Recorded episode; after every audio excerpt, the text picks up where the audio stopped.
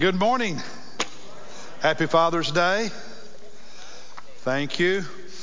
Today we are starting a four week teaching series looking at what transpires, what happens when Jesus comes back.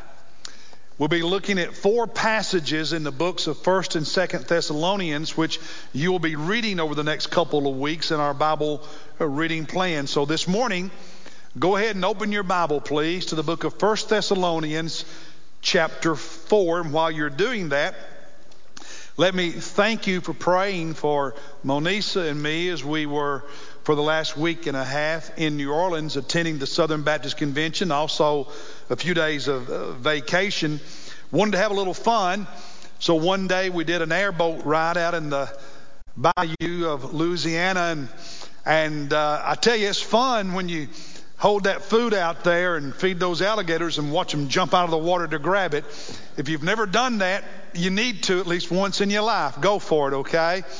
But um, we also um, enjoy going to you know historical sites and learning. So while we were there, we did a couple of on the, on the way down. Now this was me. Monisa didn't want to do this so much, but she loves me. And it's Father's Day, so on the way down, we stopped in Montgomery to pay homage to Hank Williams and see the Cadillac in which he died. And for those of you who don't know who don't know who Hank Williams is, ask somebody older than you, and they'll they'll fill you in.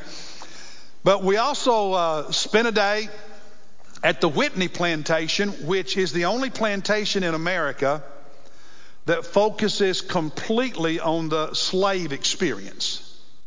Most plantations talk a little bit about that, but that's not the focus. This is solely focused on the slave experience, and that was very, very informative, and you learn most plantations. We also spent a full day at the World War II Museum in New Orleans. How many of you have ever been to the World War II Museum? Raise your hand. If you haven't, do that someday. Spend a full day there. There's a lot to see, and it's very inspirational. And when we we, we do that a lot because we like looking at historical stuff. But all of those museums, the focus is on what has happened. And we need to know that. We learn from it. It helps us make better decisions today. But the focus is on the past. In this sermon series, we're focused on the future and not what things are going to happen leading up to the second coming of Jesus, but what will actually transpire, what will take place, what will happen on the day he comes back. The very moment Jesus comes back, what happens? That's our focus in these four sermons.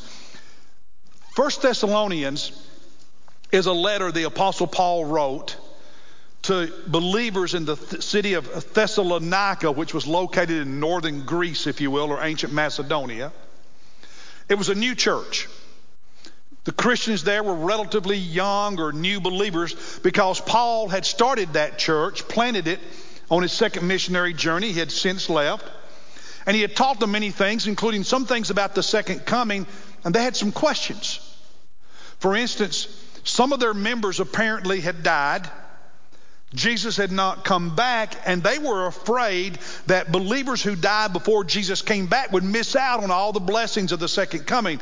And so Paul writes this letter in part to answer that question, to explain what happens to believers when they die and what will their experience be at the second coming of Jesus.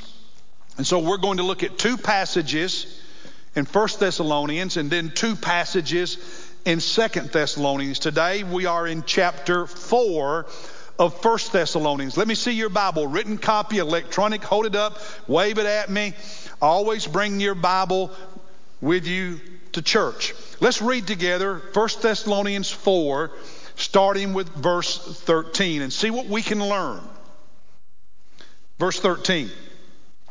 He said, We do not want you to be uninformed, brethren, about those who are asleep, those who have died, so that you will not grieve as do the rest, as others who have no hope.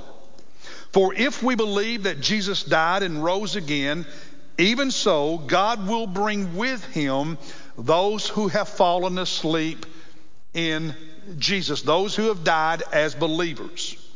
Verse 15. For this we say to you by the word of the Lord.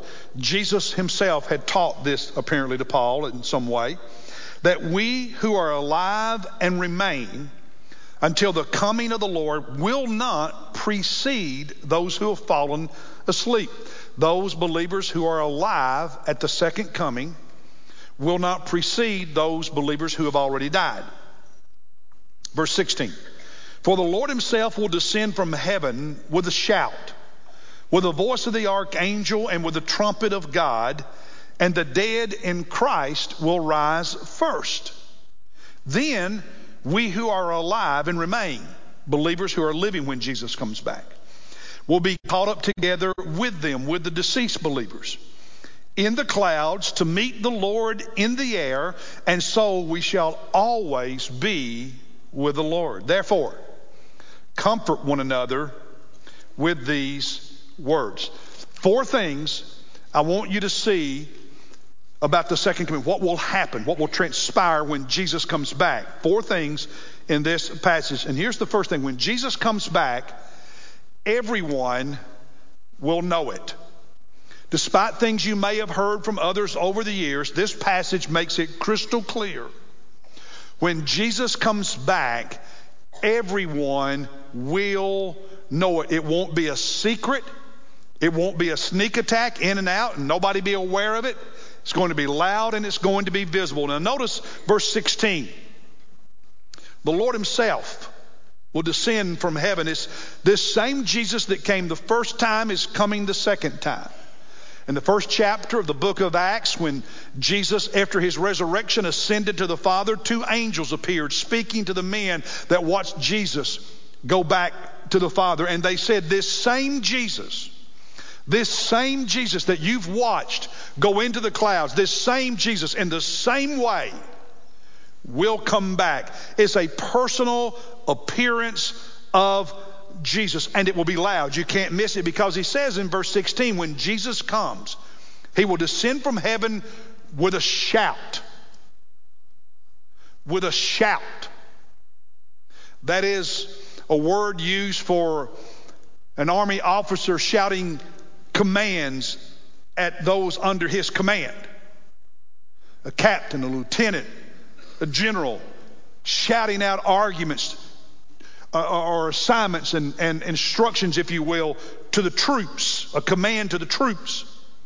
The voice of the archangel executing the command, the shouted command of King uh, Jesus. You'll remember in the Gospels, Jesus said at his second coming, he will send his angels to the four corners of the earth and they will gather his people. And so the angels under the leadership of the archangel, will execute the command given by Jesus at the second coming. And the trumpet of God. Trumpets were used different ways in ancient times and in the Bible, but they were used to, at, times, to call people together for an assembly, call people together for a gathering, if you will. And so here's this image of King Jesus coming back, and he shouts out a command that will be heard over all the earth. The angels executing the command of God to gather the people of God, the saints of God, the living and the dead, and the trumpet calling all of us together. Now, brothers and sisters, does that sound like a quiet experience? It will be loud and it will be visible.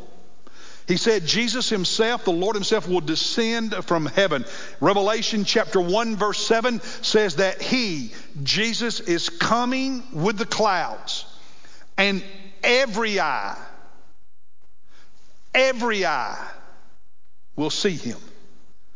So when Jesus comes, the first thing we learn is it will be visible, it will be loud, everybody will know it, everybody will see it, and everybody will hear it. The second thing we learn that will transpire when Jesus comes back in this passage is deceased believers, those who are followers of Christ who've already died. They will be the first to know about it. They will be the first ones to know it. Look at verses 13 and 14. He said, We don't want you to be uninformed about, you know, your brothers and sisters who have already died. They've fallen asleep in Jesus because we don't want you to grieve. Verse 14, for if we believe that Jesus died and rose again, even so, God, notice this, God will bring with him, God will bring with him those who have fallen asleep in Jesus. Now, it was very common in the ancient world for people to refer to death as sleeping. But they thought of it in terms of an eternal sleep. Most people in the ancient world had no hope of an afterlife. Some did, but most didn't. Most religions, most philosophies in the ancient world, they believed that when you died, that was it. You were in an eternal sleep from which there was, you, you never woke up and there was no consciousness. It's an eternal sleep. About 250 years before Jesus. A Greek poet wrote this. He said, Hopes are among the living, the dead are without hope. About 50 years before Jesus, a Roman poet, a Latin poet, wrote this Suns, referring to the sun in the sky. Suns may set and rise again, but we, when once our brief light goes down, must sleep an endless night. And so most of the ancient peoples lived without any hope of any life beyond this one. And here comes Jesus. Here comes Jesus' followers. Here comes the Bible. Here comes the New Testament. And sometimes, not always, but sometimes, still uses sleep to refer to death, but they redefine what they mean by sleep. It's not an eternal sleep with no consciousness. It is a temporary sleep, if you will, of only the body. It's a temporary rest for the, body. It's, it's like, well, this afternoon, myself and many of you, at some point in our home, will take a nap. We'll find the couch, the recliner, and we'll doze off. And it's a temporary rest. We're still alive. Our body's just resting. And the Bible refers to death as sleep in a very similar way. It's your body taking a temporary nap until the second coming, but you're still alive. And you still have consciousness. Because the Bible teaches that as a believer, when you die, your body in that grave takes a temporary nap, but your consciousness, your soul is not there. Your consciousness, your soul is with God. Philippians chapter 1 verse 23, the apostle Paul said that speaking for himself, having that he had a, had a desire to depart and be with Christ. To depart from this life, to depart from this body is to be with Jesus Christ. In 2 Corinthians chapter 5 verse 8, the apostle Paul said, "We prefer to be absent from the body." What is to be absent from the body? It means I'm separated from the body. To be absent from the body and to be at home with the Lord. So when we die as believers, our body takes a temporary nap, rest in the grave, but our consciousness, our soul is still alive, alert, and is with Jesus, with God in heaven. And I want you to notice in verse 14, verse 14, he says, if we believe, if we believe, God will bring with him, this is at the second coming, bring with him those who have fallen asleep in Jesus. How can Jesus bring with him those who are dead when he comes back? It's not their body that's asleep in the grave. He brings with him the soul, the consciousness of believers who are with him at this very moment who have already died. And when Jesus comes back, he brings them, their soul, their consciousness with Him. Raises that sleeping body from the grave and changes it. And body and soul are united. In theology and doctrine, we refer to this as either the disembodied state or the intermediate state. The disembodied state referring to the, to the fact that, that when I die, my body sleeps in the grave, but my soul is not there. I'm disembodied. My soul, my consciousness is apart from my body, is with God. We refer to it as the intermediate state because it's that state, that time, that condition between life on earth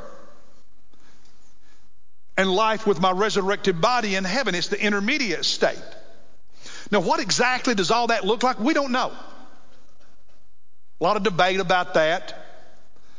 What the Bible makes clear is that when you die as a believer, your body sleeps in the grave temporarily until the second coming. That's when somebody will, you know, Jesus will come and tap you on the shoulder and wake you up, like your wife, guys. She's going to wake you up at some point today.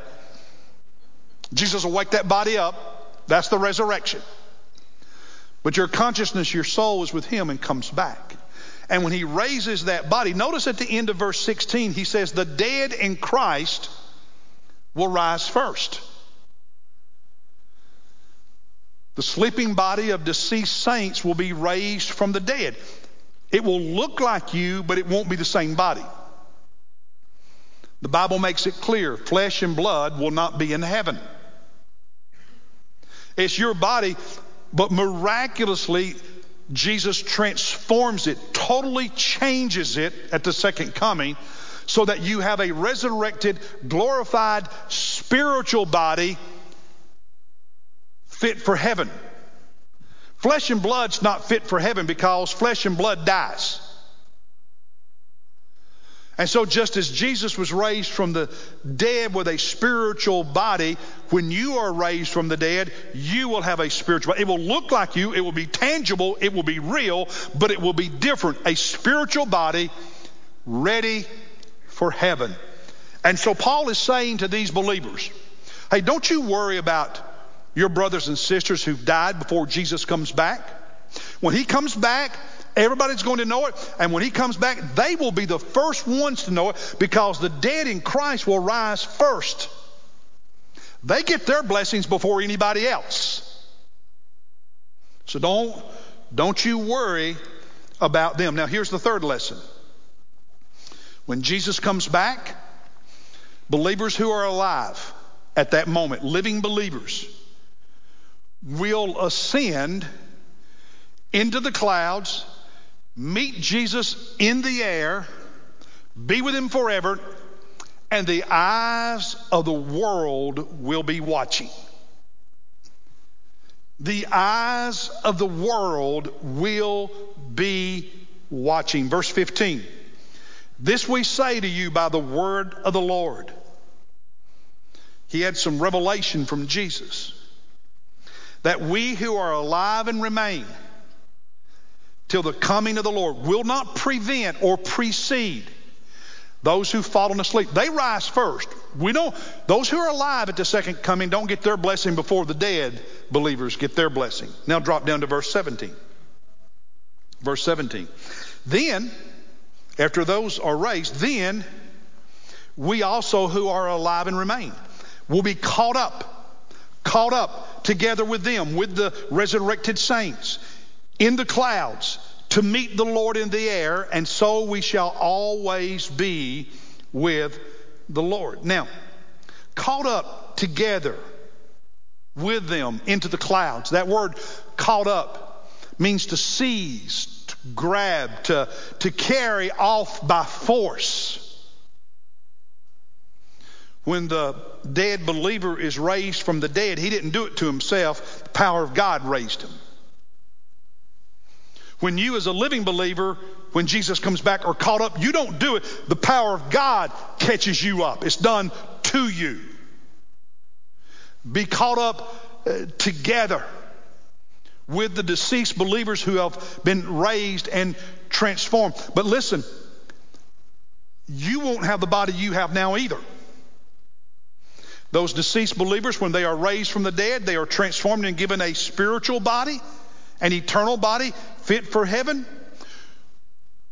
When you are caught up, miraculously, God does the same thing for you without you ever having died.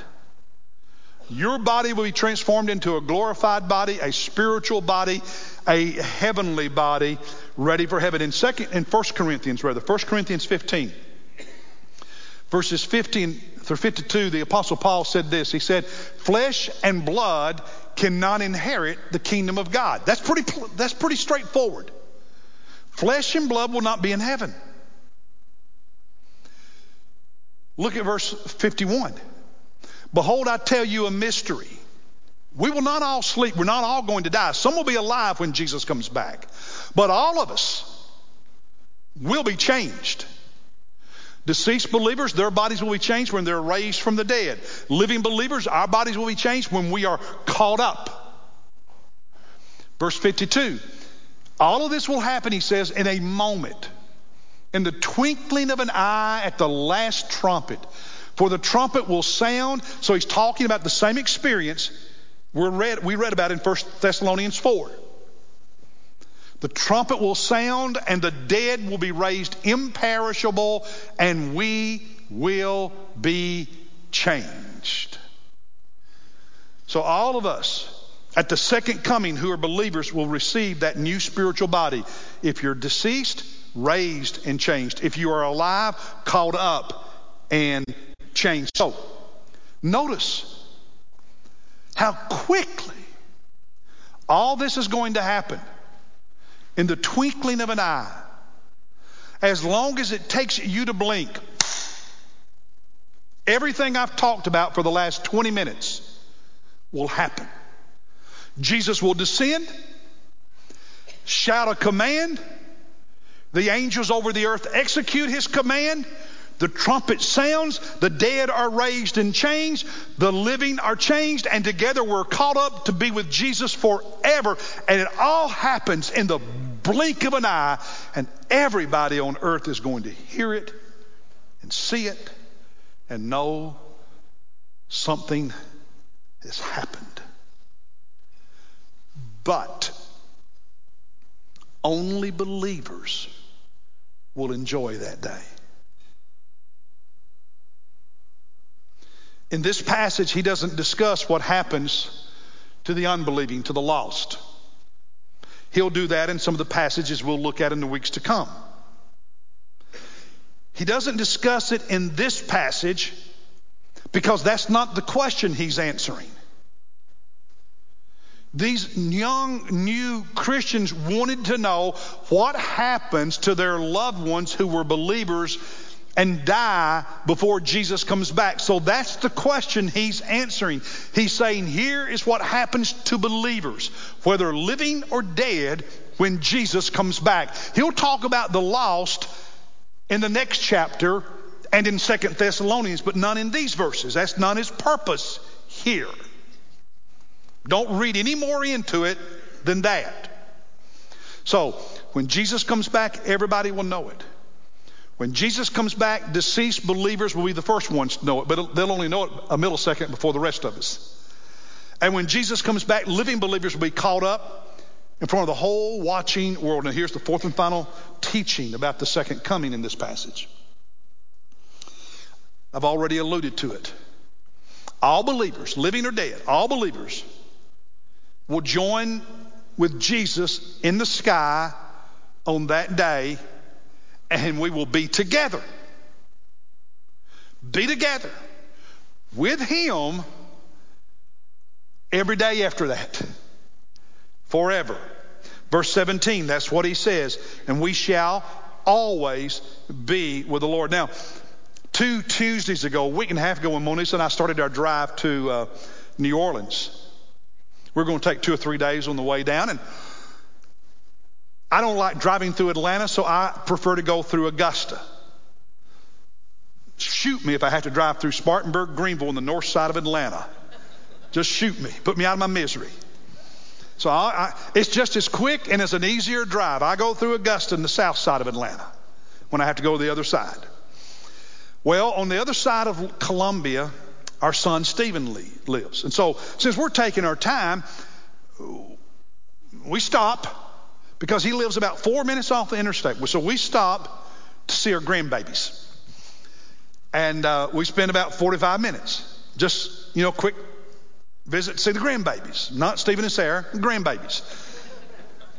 then we get back in the car and go on. Well, if you, you want to know the other part of it? Like a lot of you, when you leave, you know, you want to take your garbage off, right?